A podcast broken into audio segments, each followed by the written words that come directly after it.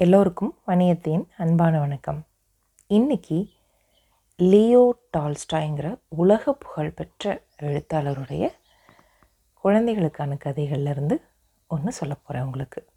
சொல்லவா? வாஷ்யா காத்யா அப்படின்னு ரெண்டு பேர் இருந்தாங்க. வாஷ்யா காத்யாவோட அண்ணன் காத்யா வாஷ்யாவோட தங்கச்சி. அவங்கக்கிட்ட ஒரு பூனைக்குட்டி இருந்துச்சு. ஒரு நாள் அந்த பூனை காணாமல் போயிடுச்சு. அண்ணன் தங்கச்சி ரெண்டு பேரும் சேர்ந்து எல்லா இடங்களிலும் அந்த பூனையை தேடினாங்க. ஆனால் பூனை எங்கே இருக்குன்னு கண்டுபிடிக்கவே முடியலை. ஒரு நாள் அவங்க ரெண்டு பேரும் இந்த தானியங்கள்லாம் போட்டு வைக்கிற ஒரு அறைக்கு பக்கத்தில் விளையாடிட்டு இருந்தாங்களா? அப்போது அவங்களோட தலைக்கு மேலே மெல்லிசாக ஒரு குரல் கேட்டுச்சு. அப்படின்னு. வாஷியா சுவத்து மேலே ஏணி ஒரு சாட்சி வச்சு மேலே பறன் மேலே ஏறி பார்த்தான் கீழே நின்றுட்டு இருந்த காத்தியா கிட்ட பூனை கிடச்சிருச்சு அப்படின்னு சொன்னான். உடனே கீழே நின்றுட்டு இருந்த காத்தியா பூனை கிடச்சிச்சா? கண்டுபிடிச்சிட்டியான்னு அண்ணங்கிட்ட நச்சிக்கிட்டே இருந்தா. ஆனால் வாஷியா பேசாமல் இருந்தான். கொஞ்ச நேரம் கழித்து தங்கச்சியை பார்த்து கத்துனான். காத்தியா இங்கே ஒரு பூனை இருக்கு. இது நம்ம பூனையே தான். நம்ம பூனையோடு சேர்ந்து சேர்ந்து அதனோட குட்டிகளும் இருக்குது. பார்க்குறதுக்கே அவ்வளோ அழகாக இருக்குது வா வா வந்து பாரு அப்படின்னு கத்துனான். அதை கேட்ட காத்தியா உடனடியாக வீட்டுக்குள்ளே ஓடினான் பூனைகளுக்கு தர்றதுக்கு ஒரு கிண்ணத்தில் பால் எடுத்துக்கிட்டு திரும்பி வந்தா. அங்கே மொத்தம் அஞ்சு பூனைக்குட்டிகள் இருந்துச்சு. பூனைக்குட்டிகள் வளர்ந்து பெருசாகிற வரை அவங்க ரெண்டு பேரும் காத்திருந்தாங்க. சில நாட்களில் பூனைக்குட்டிகள் பிறந்த இடத்துலேருந்து எழுந்து வெளியில் நடமாட தொடங்குச்சு. வாஷியாவும் காத்தியாவும் தங்களுக்கு விருப்பமான ஒரு குட்டியை தூக்கிக்கிட்டாங்க. அந்த பூனைக்குட்டி சாம்பல் நிறத்தில் இருந்துச்சு. அதனோட கால்கள் மட்டும் வெள்ளையாக இருந்துச்சு. அதை அவர்கள் வீட்டுக்கு கொண்டு போனாங்க. மீதமுள்ள குட்டிகளை அவங்க அம்மா பக்கத்து வீட்டுக்காரங்களுக்கெல்லாம் கொடுத்துட்டாங்க. சாம்பல் நிற குட்டியை மட்டும் தனது குழந்தைகள் வளர்த்துக்கிறதுக்கு சம்மதிச்சாங்க. குழந்தைகள் பூனைக்கு உணவு கொடுத்தாங்க. அதோடு சேர்ந்து விளையாடினாங்க.